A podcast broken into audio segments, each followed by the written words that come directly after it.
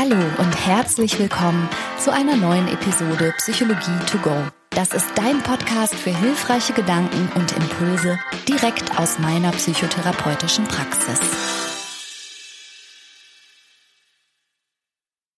Hallo und herzlich willkommen. Super, dass du auch wieder eingeschaltet hast. Ich freue mich sehr und schicke die allerliebsten Grüße an dich, egal wo du gerade zuhörst. Heute möchte ich gerne eine Fallgeschichte erzählen. Und zwar ist das die Frau L. Und ich habe mir einen versierten Zuhörer äh, hier neben mich gesetzt. Hallo Zuhörer. ähm, vielen Dank. Guck mal, heute bist du nicht als Betroffener eingeladen. Heute mal nicht als Auch Betroffener. nicht als Experte. Ja, wer weiß, wer weiß, wer weiß. Ich. Äh, als Exper ja. Heute als Zuhörer. ja, vielen Dank für die Einladung und hallo Schönheit. Oh, danke. Nein, ich wollte wirklich äh, gerne heute einen interessanten Fall mit dir teilen. Natürlich, wie immer, abstrahiert. Ich würde niemals echte Fälle aus der Praxis in einer Art und Weise erzählen, dass sie wiederzuerkennen wären. Das versteht sich ja hoffentlich von selbst, aber ich sag's trotzdem nochmal dazu. Ich möchte dir von meiner Frau L erzählen. Ich höre.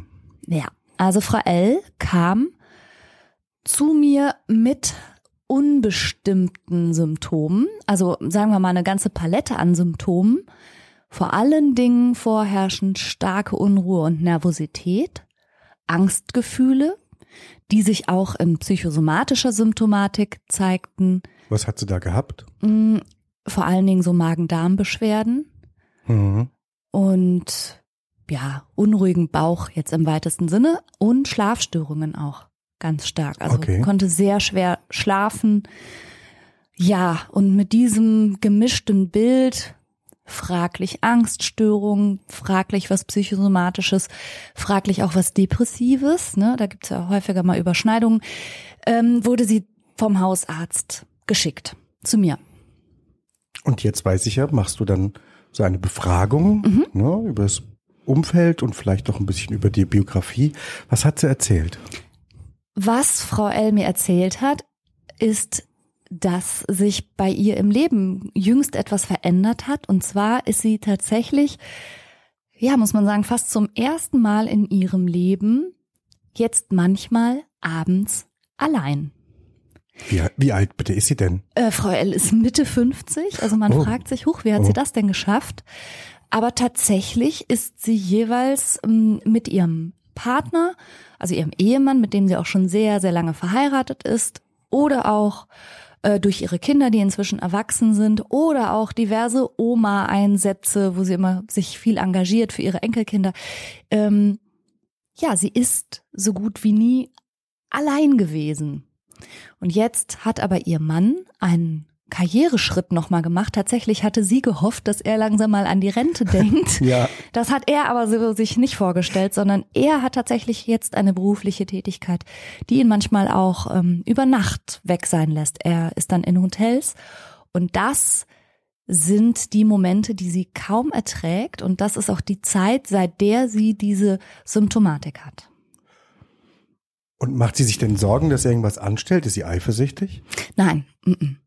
Tatsächlich ist das nicht so sehr das Problem. Also sie hat schon eine unbestimmte Angst, er könnte sie verlassen. Oh, Allerdings aha. ohne konkreten Anhaltspunkt. Ne? Also sie verdächtigt ihn jetzt nicht wirklich irgendwelcher Missetaten, aber durch das Alleinsein stellt sie sich manchmal vor, wie schrecklich das wäre und befürchtet, jetzt könnte er zum Beispiel auf den Geschmack kommen oder neues Leben haben wollen oder aus der Ehe irgendwie ausbrechen wollen. Aber so konkrete Anhaltspunkte hat sie jetzt dafür nicht. Und wenn ich mal fragen darf, wie leben die so ihre Ehe? Ähm, die beiden sind schon sehr lange verheiratet. Sie hat ihn relativ kurz nach ihrer Ausbildung schon kennengelernt. Also die beiden sind über 30 Jahre verheiratet, Mhm. äh, haben zwei erwachsene Kinder und man muss sagen, abgesehen von seiner Arbeitszeit verbringen die so gut wie jede Minute miteinander. Oh, okay. Schon immer. Schon all die Jahre. All die Jahre. Okay. in einem eher klassischen Rollenmodell. Ihn hat sie kennengelernt als junge Frau. Sie hat im Betrieb ihres Vaters eine Ausbildung gemacht Mhm. Ihr Vater ist so ein Mittelständler, ähm, Unternehmer, so ein Patriarch, bisschen dominant, manchmal ein bisschen laut, manchmal ein bisschen ruppig. Und äh, ja, bei dem im Betrieb hat sie ihre Ausbildung gemacht, hat dort ihren Ehemann kennengelernt, der sich mit ihrem Vater auch sehr gut versteht. Die mhm. sind so ein bisschen ein Schlag, die beiden. Das sagen auch alle immer so ganz amüsiert, so, hoho, da hast du ja jemand gesucht, wie dein Vater. So. Und die beiden sind, wenn man so will, fast ein bisschen miteinander erwachsen geworden. Und er hat eben das Geld verdient. Und sie hat relativ bald nach der Ausbildung, da sie ihn dann kennengelernt und geheiratet hatte, Kinder bekommen und ist zu Hause geblieben seitdem. Okay. Was ich Paare gerne mal frage, wenn die bei mir sitzen und auch gerne mal getrennt frage, mhm. ist dann so ein bisschen verschwörerisch. Und wer hat denn die Hosen an? In Wirklichkeit. Nee, also auch in Wirklichkeit hat definitiv der Ehemann die Hosen an. Ah ja also er sagt, wo es lang geht. Und zwar, das war auch tatsächlich dann die Richtung, wenn man so will, meiner Befragung, weil ich so stutzig war. Warum kann eine erwachsene Frau so schwer ertragen, allein zu sein? Warum ja. hat die so Befürchtungen? Warum fühlt sie sich da so, so schwach? Warum reagiert sie so quasi auch so auf somatischer Ebene? Und es scheint schon so zu sein, dass ihr Mann definitiv, wie man so sagt, die Hosen anhat. Er sagt sehr stark, wo es lang geht. Also er entscheidet eigentlich alles. Und jetzt eine wichtige Frage. Findet sie das eher gut oder eher nicht so gut? Sie findet das eher gut. Tatsächlich okay. ist es das, was sie sagt, äh, es klingt jetzt ein bisschen bizarr, aber in ihrer Wahrnehmung ist es das, wofür man ja Beziehungen braucht. Damit einem einer sagt, wo es lang geht, damit einem einer hilft, komplizierte Entscheidungen zu treffen, damit jemand einem dieses ganze komplizierte Erwachsenenzeug abnimmt, dem sie sich nämlich gar nicht gewachsen fühlt. Sie glaubt, sie kann das nicht. Genau, sie oh. glaubt, dass sie zu ganz, ganz vielen Sachen überhaupt nicht in der Lage ist und steht da wirklich staunend davor, wie man so Sachen bewältigen kann. Und dafür hat sie halt früher ihren Vater gehabt und jetzt ihren Mann. Mhm. Ja, spannend. Meine Gedanken gehen schon so ein bisschen in eine besondere Richtung, wenn du sagst, dass äh, sie gar keine eigenen Entscheidungen getroffen hat, mhm. dass sie immer so äh, geführt wurde, wenn mhm. ich das mhm. richtig verstehe, und dass sie jetzt eine auffällige seelische Symptomatik bekommt, wenn der Mann nicht mehr da ist. Genau. Genau, das ist der Punkt. Du weißt, worüber wir reden, oder? Ja, ich habe eine Idee. Mhm. Aber sag mal, Macht sie denn, macht sie sich vor ihrem Mann, so was du bis dahin gefragt hattest, macht sie sich auch klein? Ähm, tja, schwer zu sagen, ob sie sich klein macht oder ob sie sich tatsächlich auch klein fühlt. Ich glaube, es ist eine Mischung aus beidem. Ich glaube, sie hat in dieser Beziehung sich einerseits angeeignet, ihm sehr stark und manchmal auch sehr plakativ so den Vortritt zu lassen. Hm und auch so eine Haltung von, nee, entscheide du und mir ist das alles recht und Hauptsache dir geht's gut, dann geht's mir doch auch gut. Also sie lässt ihm in nahezu sämtlichen Lebensentscheidungen den Vortritt, ob das jetzt darum geht, was gegessen wird oder wohin in den Urlaub gefahren wird oder welches Auto äh, besorgt wird oder welche Gartenmöbel, das entscheidet alles er. Mm, ich glaube aber tatsächlich ist es manchmal auch so ein bisschen sich bewusst, kindlich und hilflos geben. Mhm. Mm, also sie hat schon auch ein bisschen eine Attitüde von ohne dich bin ich gar nichts. Andererseits hat sie sich auch so stark unentbehrlich für ihn gemacht. Okay. Also diese Beziehung ist schon speziell, ne? Die, die haben da beide was von dieser Beziehung. Und wenn du sagst, sie hat sich unentbehrlich mhm. gemacht, macht sie denn Dinge, die sie nicht will auch, die sie so im Grunde genommen nicht will? Macht es für ihn, für mhm. gut Wetter? Ja, hm, also es gibt so Sachen, die sie im Grunde nicht so sehr schätzt. Also ihr Mann ist ein sehr geselliger Typ, die kommen aus so, also es hat so mit Baustoffhandel zu tun. Der ist auch viel auf Baustellen. Es ist ein geselliger, lustiger Typ in so Männerdomänen. Und dann wird dann manchmal zum Grillen geladen und so für ihren Geschmack zu oft. Oder mhm. Kegeln zu oft. Oder Bier trinken zu oft. Das möchte sie eigentlich alles gar nicht so viel, aber sie macht mit. Sie macht alles mit. Mhm. Okay. Ähm, wie ist denn sein Umgang ihr gegenüber? Ist er manchmal auch sagen wir mal, ruppig? Schon. Okay. Also schon, ja, ruppig, dominant, manchmal regelrecht so ein bisschen, dass er so einen Kommandoton drauf hat. Mhm. Aber da hat sie dann eher so, ja, liebevolle Worte für übrig. So ist er halt. Hm. Mhm, Nimmt sie so mit. Hm. Ähm, Gab es mal Übergriffe? Nein. Also keine, die mir bekannt wären. Okay. Das nicht, nein. Okay. Aber die Beziehungsqualität, sagen wir mal, fühlt sich jetzt für mich, aber das ist jetzt meine Beurteilung, schon sehr unausgewogen an. Ne? Also sie ist tatsächlich auch manchmal regelrecht erschöpft, ähm, weil der Deal, den die beiden haben, er geht arbeiten, sie macht zu Hause alles, findet sie super fair, so soll es sein. Allerdings, wie sie das macht und wie sehr sie es auch für ihn immer schön und nett haben will und sauber und gemütlich und was Tolles gekocht und noch Sachen vorbereitet und so. Also sie ist auch ernsthaft erschöpft, seine Ansprüche immer so zu erfüllen. Ne? Und wenn der anruft und sagt, ich bringe gleich noch vier Jungs mit, steht sie halt stramm und dann sind auch die Salate fertig, wenn er kommt und so. Ne? Also es ist schon auch ein Job für ihn da zu sein. Okay, ja, verstehe. Eine vielleicht vorletzte Frage habe ich noch. Ja. Äh, was hat sie für eine, für eine Schulausbildung gemacht?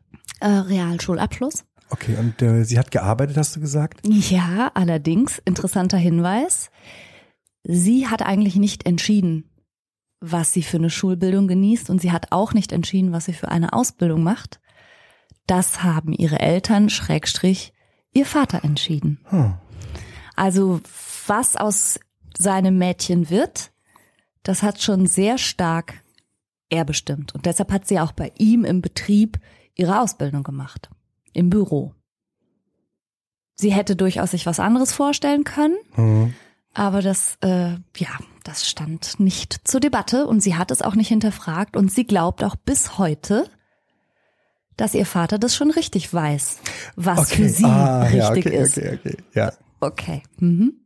Na dann sag mal, was hast du für eine Diagnose letztendlich vergeben? Also in diesem Fall habe ich tatsächlich, und das ist selten, aber weil es bei ihr so augenscheinlich und so ausgeprägt war, eine dependente Persönlichkeitsstörung diagnostiziert. Ah. Die Altsprachler unter uns asthenische Persönlichkeitsstörung. Ja, ja, genau. Das, das griechische Wort asthenisch, als das die im ICD-10 auch zu finden ist, das ist das griechische Wort für schwach, kraftlos und matt. Und das bezeichnet tatsächlich, finde ich, den Kern dieser Persönlichkeitsakzentuierung tatsächlich ganz gut. Die Betroffenen fühlen sich, obwohl sie schon lange erwachsen sind, teilweise im selber Mutter oder gar Großmutter wie meine Patientin, fühlen sich schwach, kraftlos, hilflos, inkompetent, alleine nicht lebensfähig und ihr größtes Streben besteht letztlich darin, eine Beziehung zu haben. Eine. Jetzt hat meine Patientin Glück, die Beziehung ist nicht so schlecht, aber es gibt Menschen mit diesem Stil, die nur um eine Beziehung zu haben, wirklich auch Unmögliches ertragen. Hm. Weil sie glauben, ohne Partner an ihrer Seite geht halt nichts. Also aus der einen Bezeichnung, asthenisch, schwächlich, Mhm. ne, ähm, die das, die die Persönlichkeitsstörung beschreibt, ähm, erwächst sozusagen die andere, dependent, also die abhängige Genau. Persönlichkeitsstörung. Es bezeichnet beides die gleiche, aber in den beiden Worten steckt's voll drin. Genau. Also du fühlst dich so schwach, dass du dich bewusst in Abhängigkeiten von anderen Menschen begibst und denen auch wirklich gravierende Lebensentscheidungen zum Beispiel überlässt über dein eigenes Leben. Zum Beispiel, welche Ausbildung wird gemacht? Wer wird geheiratet? Wann, wo, wie? Wie viele Kinder wollen wir denn haben? Wo leben wir? In welchem Stadtteil? Wo machen wir Urlaub? Wie sieht's hier bei uns zu Hause aus? Also wirklich von den kleineren alltäglichen Entscheidungen bis hin zu den großen Lebensentscheidungen. Jetzt hast du gerade gesagt, das ist nicht häufig. Wie Mhm. häufig ist das denn? Ein Prozent ungefähr der Menschen Okay, haben so ein, haben so das häufig, als ja. Störung wohlgemerkt. Und das ist aber ja was, äh, was wir auch immer wieder sagen. Es gibt ja ein Kontinuum von Stil oder Elemente davon zu kennen. Elemente davon kennt vielleicht sogar jeder Mensch so ein bisschen von sich. Ja. Bis hin zu einer ausgeprägten Störung mit Leidensdruck. Wobei interessanterweise der Leidensdruck von meiner Frau L ja nicht daherkommt, sie kommt ja nicht zu mir und sagt Ding Dong, guten Tag, ich glaube, ich bin dependent. ne? Sondern sie sagt Ding Dong, guten Tag, bitte helfen Sie mir. Ich bin so nervös, ich bin so unruhig, ich habe so komische Durchfälle, Bauchschmerzen und ich kann schlecht schlafen.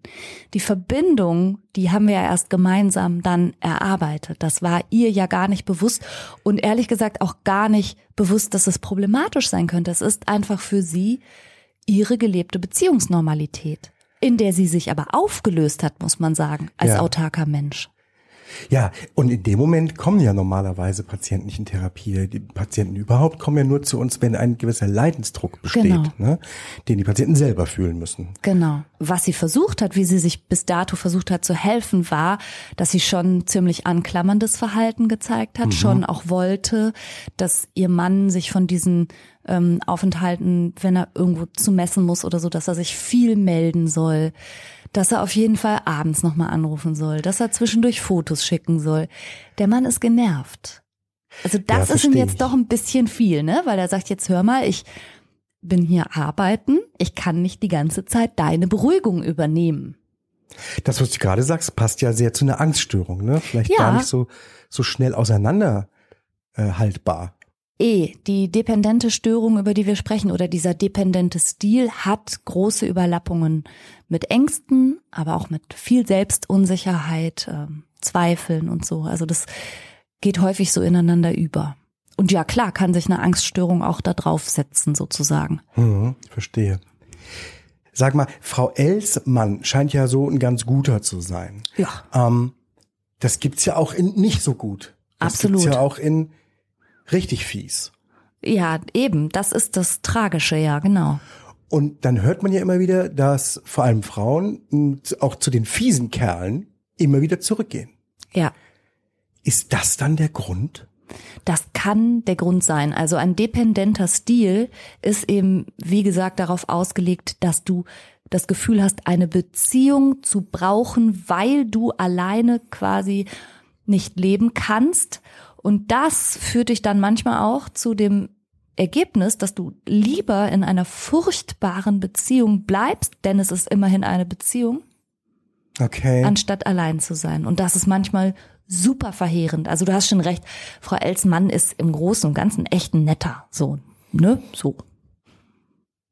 Ja. Aber ich fürchte, ganz ehrlich gesagt, Frau L bliebe auch bei ihm, wenn er nicht halb so nett wäre.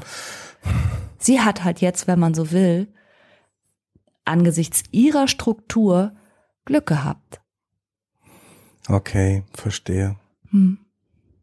Wenn wir beide über Persönlichkeitsstörungen oder Persönlichkeitsstile sprechen, dann haben wir ja schon öfter mal festgestellt, dass alles, was es als Störung gibt, auch jeder, ich mache mal Anführungszeichen in die Luft, normale, auch in Teilen kennt. Das heißt, in dem Fall ähm, mein Gott, ich kenne ja auch irgendwie dependent abhängige Anteile in mir, ne? Mhm. Mit dem tief verwurzelten Wunsch, ich möchte nicht unbedingt alleine sein und ich möchte, ich ma, äh, möchte für meinen Partner, meine Partnerin, das bist übrigens du, äh, möchte, ich, ähm, möchte ich irgendwie sorgen und ich mache auch mal Dinge, die mir keinen Spaß machen, was das angeht, um äh, dir einen Gefallen zu tun.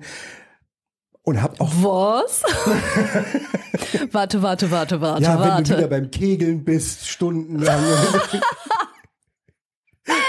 genau. Nein, aber das ist ja, das ist ja durchaus möglich, dass ich was, was, was mache, ähm, um entweder Liebe zu beweisen oder um dir einfach einen Gefallen zu tun. Wenn es dir gut geht, geht's mir gut. Das ist auch die Wahrheit. Ja? Mhm. Das ist ja, das ist ja normal. Wo hört denn das Normalsein auf? Denn die Anteile habe ich auch. Ja, also wir können es gerne durchgehen. Es gibt tatsächlich acht Kriterien, die man äh, sich angucken kann. Ja. Und je mehr davon man quasi abnicken kann oder für sich sehr zutreffend findet, desto wahrscheinlicher ist das, dass der dependente Stil vielleicht sogar über einen Stil hinausgeht. Oh, ich bin gespannt. Sollen wir die durchgehen? Ja, wir können ja sozusagen einen Test machen jetzt. Vielleicht ja, komm, wir machen jetzt einen Test. Wir gucken mal, wie dependent du eigentlich bist. Okay, leg mal los. Okay, erstens. Hast du Schwierigkeiten, alltägliche Entscheidungen zu treffen, ohne dass du dich rückversicherst, Ratschläge einholst oder die Bestätigung anderer Menschen dafür brauchst? Und bist du sehr nachgiebig und schließt dich bereitwillig den Wünschen anderer Menschen an. Alltägliche Entscheidungen nicht. Große Entscheidungen halte ich es für schlau, mal jemanden zu fragen. Und ja, aber das sind jetzt alltägliche Entscheidungen. Nein, alltägliche Entscheidungen, nein. Und schließe ich mich schnell anderen an, auf keinen Fall schnell. okay, für dich schon mal also. Nein. No points. No. points an dieser Stelle für dich, okay. Kriterium Nummer zwei. Lässt du Entscheidungen über dein Leben durch andere treffen oder delegierst sogar Verantwortung für wichtige Lebensbereiche an andere? Auf keinen Fall. Mhm. Das hat aber viel Praktisches. Insofern, ja, nicht bös gemeint, aber tatsächlich, Menschen mit einem stark dependenten Stil tun das. Die überlassen eben die Entscheidung wirklich bis hin zu Partnerwahl oder Ausbildungsplatzwahl oder sowas, überlassen die anderen Menschen. Jetzt im Fall Frau L war das damals ihr Vater, jetzt ist es ihr Ehemann. Wenn dann aber was in die Buchse geht, bist ah, du es halt ja auch nicht gewesen. Du bist ja. ja nicht verantwortlich. Ne? Also auch durchaus ja. vielleicht auf eine Art selbstwertdienlich. Keine Entscheidung treffen bedeutet keine Fehlentscheidung treffen. Ja, genau. Okay. Mhm. Gut. Aber da auch kein Verstehe auch das dich. Gefühl dahinter durchaus, ne? Ja. Ja. Ja, kann man gucken, wie, kann man sehen, wie tief das liegt. Ja. Sehr, okay. ja. Drittens. Hast du Schwierigkeiten, anderen Menschen gegenüber deine Meinung zu vertreten, wenn deine eigentliche Meinung davon abweicht? Und hast du Angst vor Ablehnung? Ach, das sage ich mal ja. Mhm. Und zu dieser Frage gehört eigentlich auch, was ist mit angemessenen Ansprüchen, die du hast? Fällt dir das schwer oder nicht so schwer, die auch zu formulieren und durchzusetzen? Angemessene Ansprüche. Angemessene Ansprüche. Also wenn ich zum Beispiel auch mal die Spülmaschine ausräumen könnte. Wann habe ich die das letzte Mal das durchgesetzt, dass du mal die Spülmaschine ausräumst? Ja, noch nie, aber es könnte ja sein, dass du es schon angemessen fändest. Also das ist natürlich ein bisschen schwierig, ne? weil was sind angemessene Ansprüche? Das, äh, da gibt's Extremitas, die kann man mit Sicherheit mit Ja oder Nein beantworten und dann gibt's aber Sachen dazwischen. Wer soll da sagen, ob das angemessen ist? Ähm, ich würde es trotzdem mal in der Gesamtheit, das gehört ja zusammen, in der Gesamtheit, mal, gib mir da mal einen Punkt. Ja, okay. Viertens. Hast du Schwierigkeiten, Unternehmungen selbst zu beginnen oder eigeninitiativ mal irgendeine Aktion zu starten oder durchzuziehen? weil du dir im Grunde das nicht zutraust und du sowohl an deinem Urteilsvermögen als auch an deinen Fähigkeiten zweifelst und weil du denkst, kann ich nicht. Nee. Also, ich starte durchaus was. Trotz vielleicht mal Unsicherheiten klappt das für gewöhnlich auch. Interessanterweise ist das natürlich auch eine Erfahrung. Ne? Also, ähm, wenn man das ein paar Mal gemacht hat, auch mit Überwindung gestartet hat, ähm, und es geklappt hat, traut man sich zu. Also traue ich mir zu, kein Punkt. Das ist aber auch ein Teufelskreis in sich, weil Menschen mit einem dependenten Stil, die haben den, so wie eigentlich immer, wenn wir über Persönlichkeitsstile oder Störungen reden, ja biografisch früh erworben, früh im Leben. Jetzt stellen wir uns die kleine Frau L vor, die von Anfang an in ihrem Leben gewohnt war und für die das Normalität war, dass andere Menschen über sie entscheiden, dass andere Menschen es besser wissen, dass andere Menschen es regeln, besser können, ihr Sachen aus der Hand nehmen, ihr auch sagen, wofür sie intelligent genug ist und wofür nicht und was sie machen soll und was nicht. Natürlich hat Frau L reale Kompetenzdefizite. Ja, über die Dauer der Zeit. Ne? ne? Ja. Sie kommt halt aus so ein bisschen so einem Macker, Macho geprägten Umfeld, wo Frauen eh so eine bestimmte Rolle nur zugewiesen ist und sie kann real bestimmte Sachen nicht. Weil nie gelernt. Also zum Oder? Beispiel fährt sie nicht Auto. Ach, sie kann. Aha. Sie hat einen Führerschein. Aber wenn ein Mann in ihrer Nähe ist, sprich ihr Mann, der immer in ihrer Nähe ist, dann fährt er. Also hat sie es irgendwann sich nicht mehr getraut. Und sie fährt schon Ewigkeiten nicht mehr Auto und denkt jetzt, nee, kann ich ja auch nicht. Kann sie wahrscheinlich auch wirklich nicht mehr. Also ich würde mich jetzt auch nicht unbedingt neben sie ans Steuer setzen. Aber da beißt sich so die Katze in den Schwanz. Also die Leute glauben eh von sich, inkompetent zu sein, hilflos zu sein und immer jemand zu brauchen. Und solange sie jemand an ihrer Seite haben, der da auch in die Bresche springt und ihnen tatsächlich alles abnimmt, haben sie ja gar keinen Kompetenzzuwachs. Aber umso bedrohlicher wird natürlich auch, oh mein Gott, wenn der mich irgendwann verlässt, Dann, ich ja, bin nicht lebensfähig. ja, Und das ist auf einer Seite Quatsch und auf der anderen Seite nicht ganz unbegründet. ja, das allein lebensfähig, das geht ja meistens. ne? Da gehört ja Einatmen, so was. ausatmen, ja, aber na, ist gar nicht bös gemeint, ne? Aber aber so über so die bestimmten begrenzten Domänen, die man dann kennt. Ich meine, das gilt ja für jeden von uns. Die meisten Partnerschaften grooven sich ja so ein, dass der eine das übernimmt und der andere macht mehr das Ja. und so. Aber die wenigsten von uns haben vielleicht so das Gefühl von dieser totalen Hilflosigkeit und der wirklichen tiefen Überzeugung, ich kann es auch nicht. Das ist ganz spannend, weil Kompetenzen haben sich ja junge Leute, wenn sie ausziehen und in eine eigene Wohnung ziehen, meistens auch nicht. Da geht's frisch raus in die Welt und dann werden sich über die Dauer der Zeit diese Kompetenzen eben erworben. Spannend von dem, was du erzählst, dass sich das dann nicht zugetraut wird. Ne? Ja, Im Rahmen dieser Persönlichkeitsstörung ja. oder des Stils. Hm. Ja, finde ich auch. Ja, ähm, fünftens. Tust du alles Erdenkliche, um Versorgung und Zuwendung durch andere zu erhalten, bis hin, dass du freiwillig unangenehme, lachst du gerade? Ich höre zu, habe ja dabei Fantasien und dann muss ich vielleicht lachen. Also bis hinzu übernimmst du freiwillig unangenehme Tätigkeiten und machst dich unentbehrlich, um dich der Versorgung und Zuwendung anderer zu versichern.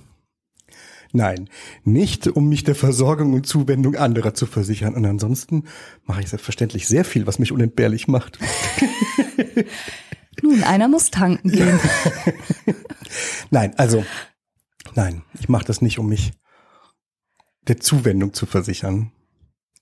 Du machst ganz viel für mich. So, ja.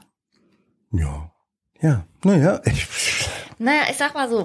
Ich muss kurz drüber nachdenken. Ich glaube, dass es in Beziehungen ja wahrscheinlich schon so ist, dass man auch freiwillig unangenehme Tätigkeiten übernimmt, weil tatsächlich einer muss sie ja machen Ja, und dann wechselt man sich damit halt ab oder nimmt dem anderen mal was ab, was derjenige nicht so toll findet oder so. ja, deswegen meine ich. So ein Stück weit, weit so normal. Das, ja, gehört dazu. Ja. Und, und in der Beziehung ist ja vielleicht ein bisschen wie ein Tanz, wo man sich gegenseitig sozusagen an den Händen hält und dreht, ja, Ja. und immer gegenseitig ein bisschen beschleunigt.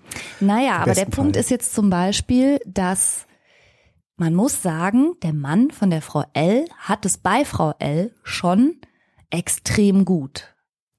Also ja, er geht halt arbeiten, das ist die klassische Rollenverteilung, aber darüber hinaus macht er zumindest, was so Haushalt angeht oder solche Sachen, nichts. Er bekommt wirklich sein Essen serviert wie im Restaurant und sie, sie kümmert sich um wirklich alles. Er hat es extrem bequem. Es ist kein Witz, wenn ich dir sage, sie bringt ihm die Pantoffeln.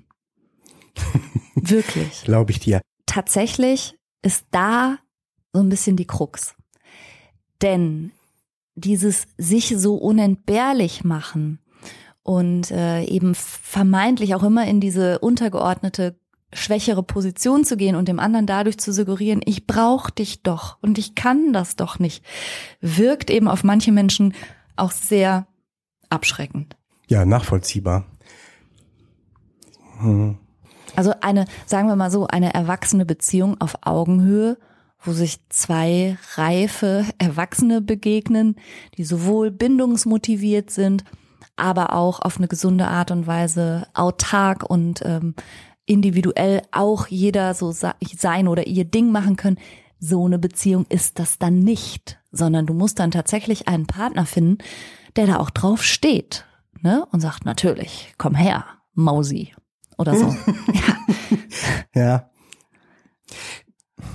Also was mich dabei natürlich ein bisschen äh, irritiert, ist der, also ich habe ja einen inneren Wunsch nach äh, besser werden, nach Korrektur, nach Diskussion, nach Austausch oder so. Ja. Ähm, durchaus auch, das, das merke ich ja dann in dem Moment, wenn meine Meinung in Frage gestellt wird, beispielsweise. Ne? Und Das würde ja nie passieren. Niemals. Das würde ja in dieser Art Beziehung nicht passieren. Ja, aber ne, schlimmer noch, Menschen mit einem dependenten Stil, nicht nur, dass sie dich nicht aktiv hinterfragen oder mit dir in Kontroverse gehen oder eine starke andere Meinung vertreten. Es ist ehrlich gesagt noch schlimmer und auch bei meiner Frau L noch schlimmer. Es ist nicht nur so, dass sie mit ihrer Meinung hinterm Berg hält, sondern oft genug kennt sie ihre eigene Meinung gar nicht. Sie ist es ja so gewohnt und sie hat es so stark verinnerlicht, dass jeweils andere Menschen in ihrem Leben besser Bescheid wissen, Entscheidungen treffen und die Meinungen bilden, dass sie quasi verpasst hat in ihrem Leben, gute Antennen dafür zu entwickeln, was überhaupt ihre Meinung ist und was ihre Vorlieben sind und was sie wirklich gerne hat. Bis hin zu was sie gerne isst, was sie gerne trägt, wo sie gerne Urlaub machen würde. Sie hat da noch nicht mal ein Gefühl dafür. Wow. Also sie muss es nicht künstlich unterdrücken, sondern über die Dauer der Zeit ist der Zugang dazu wie mit Geröll verschüttet. Das ist die Arbeit in der Therapie. Tatsächlich lasse ich Frau L. Blumen eintopfen und sie soll mal hinspüren, ob sie sowas spürt, wie macht ihr das überhaupt Spaß oder nicht. Von sowas hat sie keine Ahnung. Wow.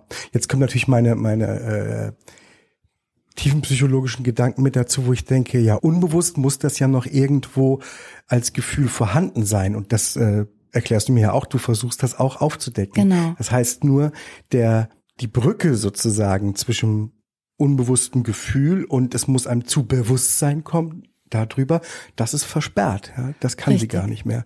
Wir nennen das Alienation oder Alienation. Das heißt Entfremdung von deinem eigenen Bedürfnis oder Motivsystem. Frau L hat den Zugang zu ihren eigenen Bedürfnissen und zu ihren eigenen Motiven, naja, entweder verloren oder nie richtig entwickelt, weil ja gerade auch in dieser prägenden Zeit in der Pubertät oder sich zum ersten Mal im Leben nach der Schule zu fragen, so hey, ich bin frei, was möchte ich überhaupt machen? Was macht mir Spaß? Was liegt mir? Was macht mir keinen Spaß? Wo soll es hingehen mit mir? Was stelle ich mir vor? Wobei fühle ich mich wohl? Worin gehe ich auf? Sie hatte die Gelegenheit nie, diese Fragen sich auch nur zu stellen und dem mal nachzuspüren. Und was du sagst, irgendwo unbewusst ist es natürlich trotzdem da. Und das ist auch der Grund, warum viele Menschen mit einem dependenten Stil, die so eine starke Alienation oder Alienation haben von ihren eigenen wirklichen Bedürfnissen, die bekommen häufig so psychosomatische Beschwerden. Ja, das kann ich mir richtig gut Ja. vorstellen. Und was du gesagt hast, im Bauch verortet. Ja, Ja, wir sagen stimmt. immer äh, Ja. Little Brain of the Gut, weil Ja. im Bauch so wahnsinnig viele Nervenzellen sind. Ja. Und die meisten äh, von den Zuhörern kennen das wahrscheinlich auch. Ne? Mhm. Mit Aufregung vor einer großen Prüfung, Durchfallerscheinungen. Bauchschmerzen. Kinder haben Bauchschmerzen als Wenn häufigstes. es nicht gut geht, genau. Ja. ja. Also das kennen wir alle. Ein, ein, oder vor einem schwierigen Gespräch, das einem übel ist. Ja. Ja. Äh, selbst bei Verlusterlebnissen, Trauer, man verortet das in der Magengrube. Genau so Ne, ist es. da fühlt sich's an, da ist die eiskalte Hand, die da drauf drückt. Ja, und das spürt Frau L besonders stark, eben wenn sie alleine ist. Und zwar nicht so, dass sie noch schnell mit Einkäufen rumwuselt, was im Garten macht und gleich kommt ihr Mann von der Arbeit nach Hause, sondern sie ist allein. Den ganzen Abend, die ganze Nacht, den ganzen nächsten Morgen und sie weiß gar nicht, wo sie sich lassen soll. Und sie hat, glaube ich, einerseits Angst vor dem, was sich da Bahn brechen könnte. Aber sie ist auch so überfordert. Sie weiß noch nicht mal, was sie im Fernsehen schauen mag. Okay. Wirklich. Okay. Ja. Mhm. Ne, weil ihr Mann hat Abende, also das ist klar, was dann läuft, nämlich was er mag. Und sie denkt, dass sie das auch mag. Aber wenn sie dann da alleine sitzt, dann kann sie sich auch mal abends, sonntags fragen, mag ich überhaupt Tatort? Und sie weiß das gar nicht. Und dann kriegt sie ganz komischen Bauchweh. Ja, okay. Sind wir schon alle Punkte durch eigentlich? Nee. Sechstens, du fühlst dich allein unwohl oder hilflos und hast eine übertriebene Angst, nicht für dich selbst sorgen zu können. Ja, ich fühle mich alleine häufig sehr wohl und habe keine Schön Angst. Nee, ist immer so schön, wenn ich mal allein bin. Nein, bin ja viel zu oft allein. Du bist auch vor allen Dingen so ein richtiger Selbstversorger, ne? Ja, also ich komme eher in die Bredouille ohne dich. ja. Gut, also Nummer sechs trifft auf dich auch nicht zu. Siebtens. Wenn eine enge Beziehung endet, fühlst du dich dann zerstört, total hilflos und suchst sofort Ersatz, weil eben Beziehungen oder in einer Beziehung zu sein für dich die Quelle für Unterstützung und Fürsorge ist. Da geht's jetzt um Liebesbeziehungen. Ja, Liebesbeziehung. Also wenn, also quasi dieses von einer Beziehung in die nächste reinrutschen und ehrlicherweise manchmal auch, dass schon auch so das Umfeld das Gefühl hat, naja, da kann es jetzt eigentlich kaum speziell um diese Person gehen, sondern es geht darum, eine Beziehung zu haben. Also, das ist sicherlich schon mal passiert. Einmal. Aber hat damit, also hat mit dem, um eine Beziehung zu haben, sicherlich nichts zu tun. Ja. Aber ich, ich finde, das ist was, was man tatsächlich manchmal auch so von außen beobachtet, ne? Dass man denkt, huch, that escalated quickly. Was ist das jetzt für eine neue Beziehung? Und man sich schon so ein bisschen wundert als Außenstehender? Ja, wenn jemand verlassen wird und dann sehr schnell einen neuen Partner oder eine neue Partnerin hat, dann kann das ja daran liegen, mh, dass die Kränkung vermindert werden soll. Ich bin ja doch was wert. Ich bin doch liebenswert, ja. Und dann wird einfach sehr schnell jemand Neues nur genommen. Das hat meistens auch nicht viel Zukunft. Ich Ja? muss aber, ja, Ja. aber ich glaube, bei Menschen mit so einer dependenten Struktur geht es tatsächlich manchmal haarscharf am Rande der Beliebigkeit entlang. Egal mit wem, Okay. Hauptsache Beziehung. Und Ja. dann auch noch dieser krassen Tendenz, und da muss ich gerade an diesen Film denken, Die Braut, die sich nicht traut, das ist ein uralter Film, der ist tragischerweise Roberts, ne? wahrscheinlich bestimmt 30 Jahre alt. Mit Julia Roberts, genau. Sie spielt eine Braut, allerdings jetzt äh, völlig untypisch, das würden dependente Menschen nicht machen, die jedes Mal im Brautkleid kurz vor der Trauung abhaut. Das würden jetzt, wie gesagt, dependente Menschen nicht tun. Aber was sie jeweils getan hat in diesen Beziehungen zu den Männern, die sie am Ende nicht heiratet, ist, dass sie sich komplett an diese Männer jeweils anpasst. Deren Musikgeschmack, deren Kleidungsstil Ah, okay. und deren Vorlieben, wie die ihr Frühstücksei essen. Ei Benedict, Ei mit Pfeffer und Salz, Sunny Side Up und irgendjemand kommt ihr auf die Schliche und, und führt ihr dann, und das ist übrigens Richard Gere, ist das Richard Gere? Ich glaube schon, ja. Naja, irgendjemand, so ein Reporter kommt dann dahinter und führt dann Interviews mit ihren ganzen Verflossenen und deckt das dann auf, dass sie jeweils in der Beziehung überhaupt nicht sie ist, sondern sie ist jeweils die perfekte Partnerin für jeweils den Kerl, den sie vorfindet. Und mal ist sie so ein Cowboy-Mädchen und mal ist sie so eine romantische und mal ist sie so eine taffe. Immer das, was quasi der Mann wünscht. Ah, ich verstehe, ja, Ja. okay, ja. So, und Menschen mit einem dependenten Stil haben das eben. Die suchen jemand und dann flanschen die sich da dran. Ja, verstehe. Ohne eigene Bedürfnisse. Die ihnen ja Ah. nicht bekannt sind, Ja. schlimmstenfalls. Mhm. Okay. So, letzter Punkt. Nummer acht. Bist du in unrealistischer Weise ängstlich, verlassen zu werden und dann für dich selbst sorgen zu müssen? Und zwar, weil du im Grunde glaubst, ich bin allein nicht lebensfähig. Nein, muss ich verneinen. Also nee, muss ich nicht verneinen, verneine den Punkt. Ja. Nein, ich bin durchaus alleine lebensfähig, das weiß ich auch. Du bist ja auch schon dreimal sieben geworden, ne? Ganz ohne mich. Ja. Viermal sieben. Fünfmal sieben. Sechsmal.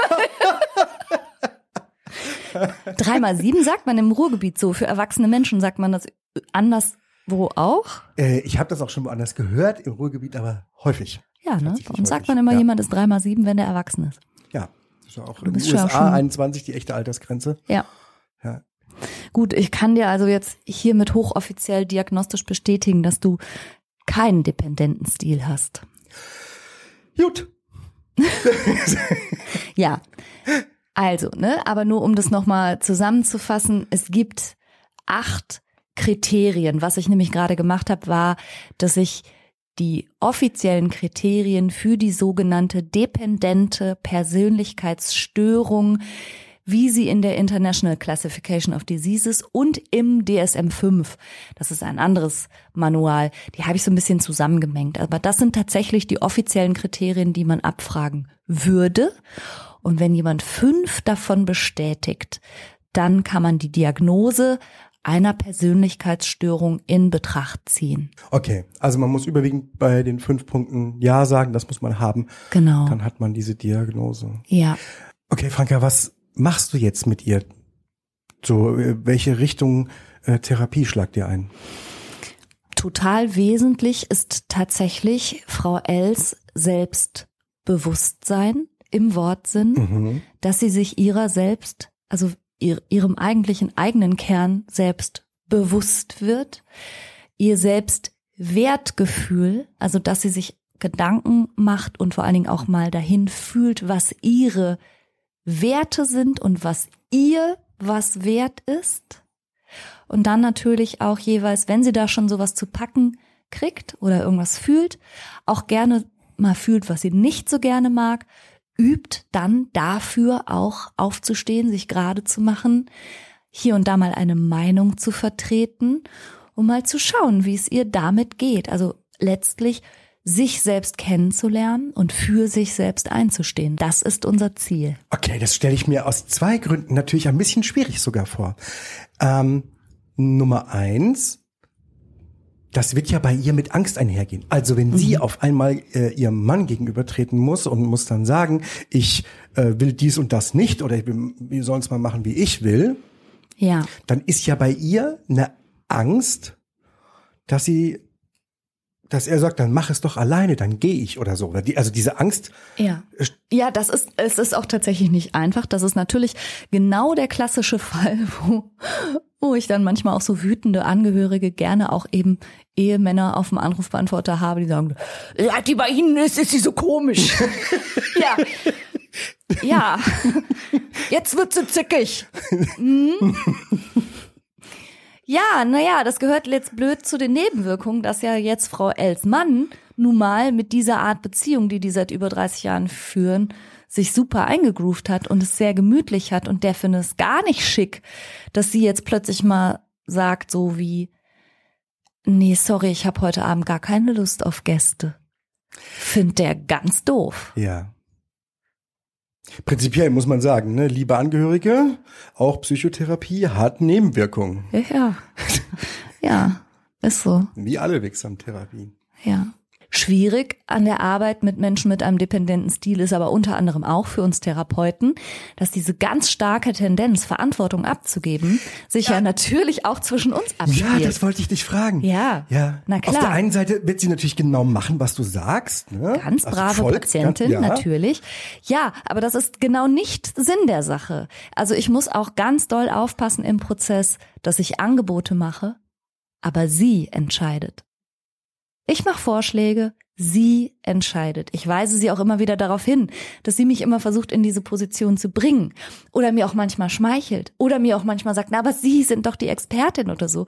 Und da darf ich dann auch sozusagen nicht auf den Leim gehen, diese, wir nennen das Spielebene. Ja. Ne, das macht sie nicht absichtlich manipulativ. Es ist einfach ihr gelerntes Verhalten, Menschen dazu zu bringen, für sie zu entscheiden, über sie zu dominieren.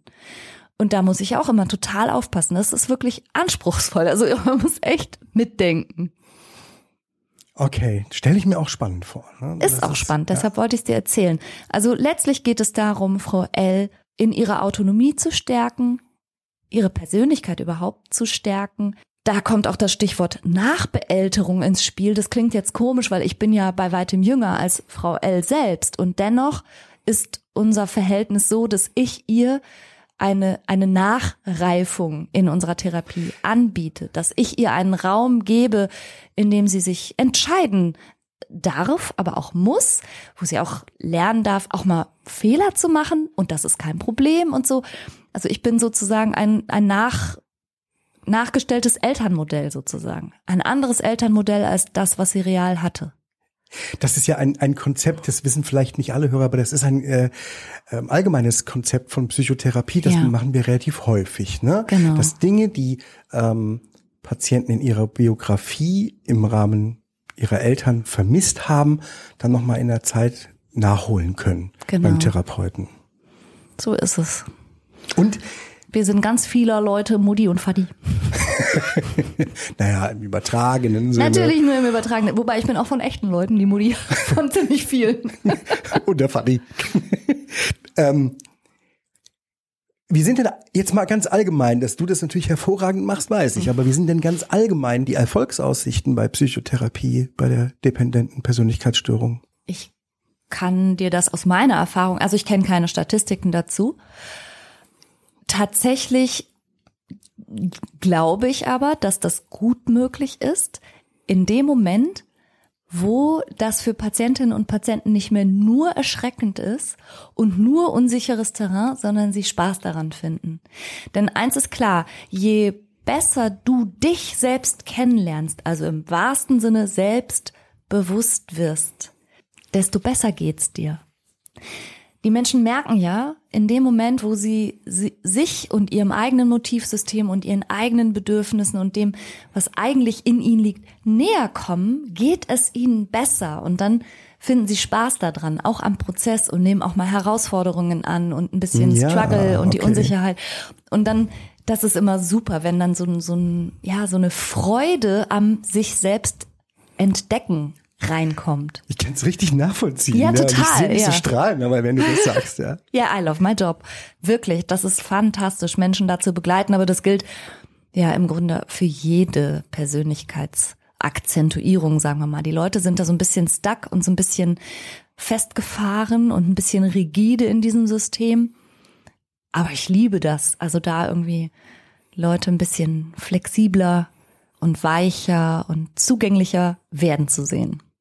Gut, also ich fasse es nochmal zusammen. Der dependente oder auch asthenische Persönlichkeitsstil ist gekennzeichnet durch sehr starke Trennungsängste, anklammerndes Verhalten, wenig Durchsetzungsvermögen und auch eine geringe Eigeninitiative im Leben, weil die Menschen das Gefühl haben, schwach, inkompetent und alleine nicht lebensfähig zu sein. Das Ganze fußt natürlich auf einer entsprechenden Biografie, die genau diesen Glauben genährt und unterstützt hat. Und die acht Punkte, die man sich fragen kann, beziehen sich auf Entscheidungen treffen im Alltag, aber auch lebensverändernde Entscheidungen, Schwierigkeiten, die eigene Meinung zu vertreten, Schwierigkeiten bei Eigeninitiative und Dinge durchzuziehen, weil man sie sich eben nicht zutraut. Weiterhin ist typisch die Übernahme von auch unangenehmen Tätigkeiten, um sich unentbehrlich zu machen. Typisch ist große Angst, verlassen zu werden, weil man eben glaubt, sich nicht selbst versorgen zu können. Und ein absolutes Gefühl von Zerstörung, wenn eine Beziehung endet, mit dem Impuls, sofort eine neue Beziehung einzugehen. Okay. Und wenn man sich jetzt beim Zuhören in ein paar wenigen Punkten wiederfindet, weiß man, aha, diese Anteile habe ich eben auch. Und wenn man sich in sehr vielen Punkten wiederfindet, lohnt sich vielleicht mal ein Gespräch mit einem Vertrauten oder tatsächlich mit dem sofort verfügbaren Psychotherapeuten um die Ecke. Aha, genau. Dann lohnt sich das auf die Warteliste setzen zu lassen, Ja. damit man in drei Jahren auch mal mit jemand sprechen kann. Düdüm. Ja, schlimme Moment. Ne? Ja, schlimm, ja. Ist jetzt vielleicht eine total bekloppte Frage, Christian, aber ich weiß ja, dass sich viele Menschen Abkürzungen wünschen. Also Abkürzungen, ne? Drei Jahre auf einen Therapeuten warten, dann anderthalb Jahre Therapie machen. Wow. Geht das nicht schneller? Gibt's da nicht eine Happy Pill, die das alles regelt? Ha, schön wär's.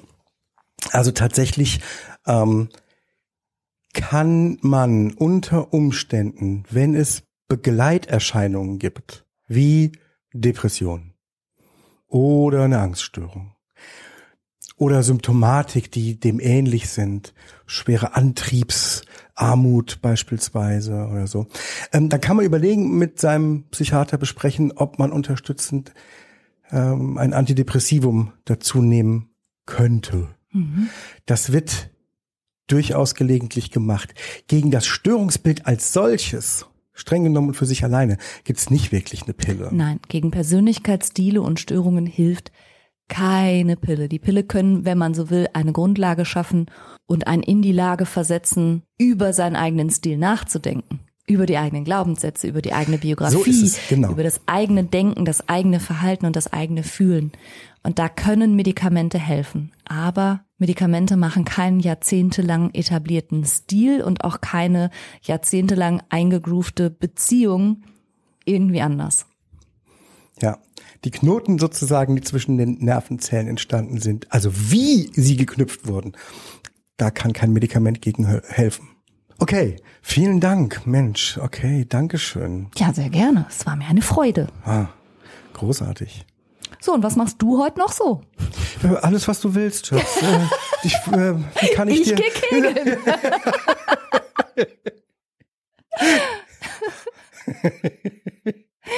Wäre schön, wenn ich nach Hause komme, wenn du mir die Pantoffeln holst. Gut, dann sind wir uns ja jetzt einig. Ich sag herzlichen Dank fürs Zuhören und bis zur nächsten Woche. Tschüss. Ich gehe Spülmaschine ausräumen. Tschüss. Outtake. Ey, irgendwann glauben Leute das wirklich. Ja, gut. Bei Therapeuten zu Hause.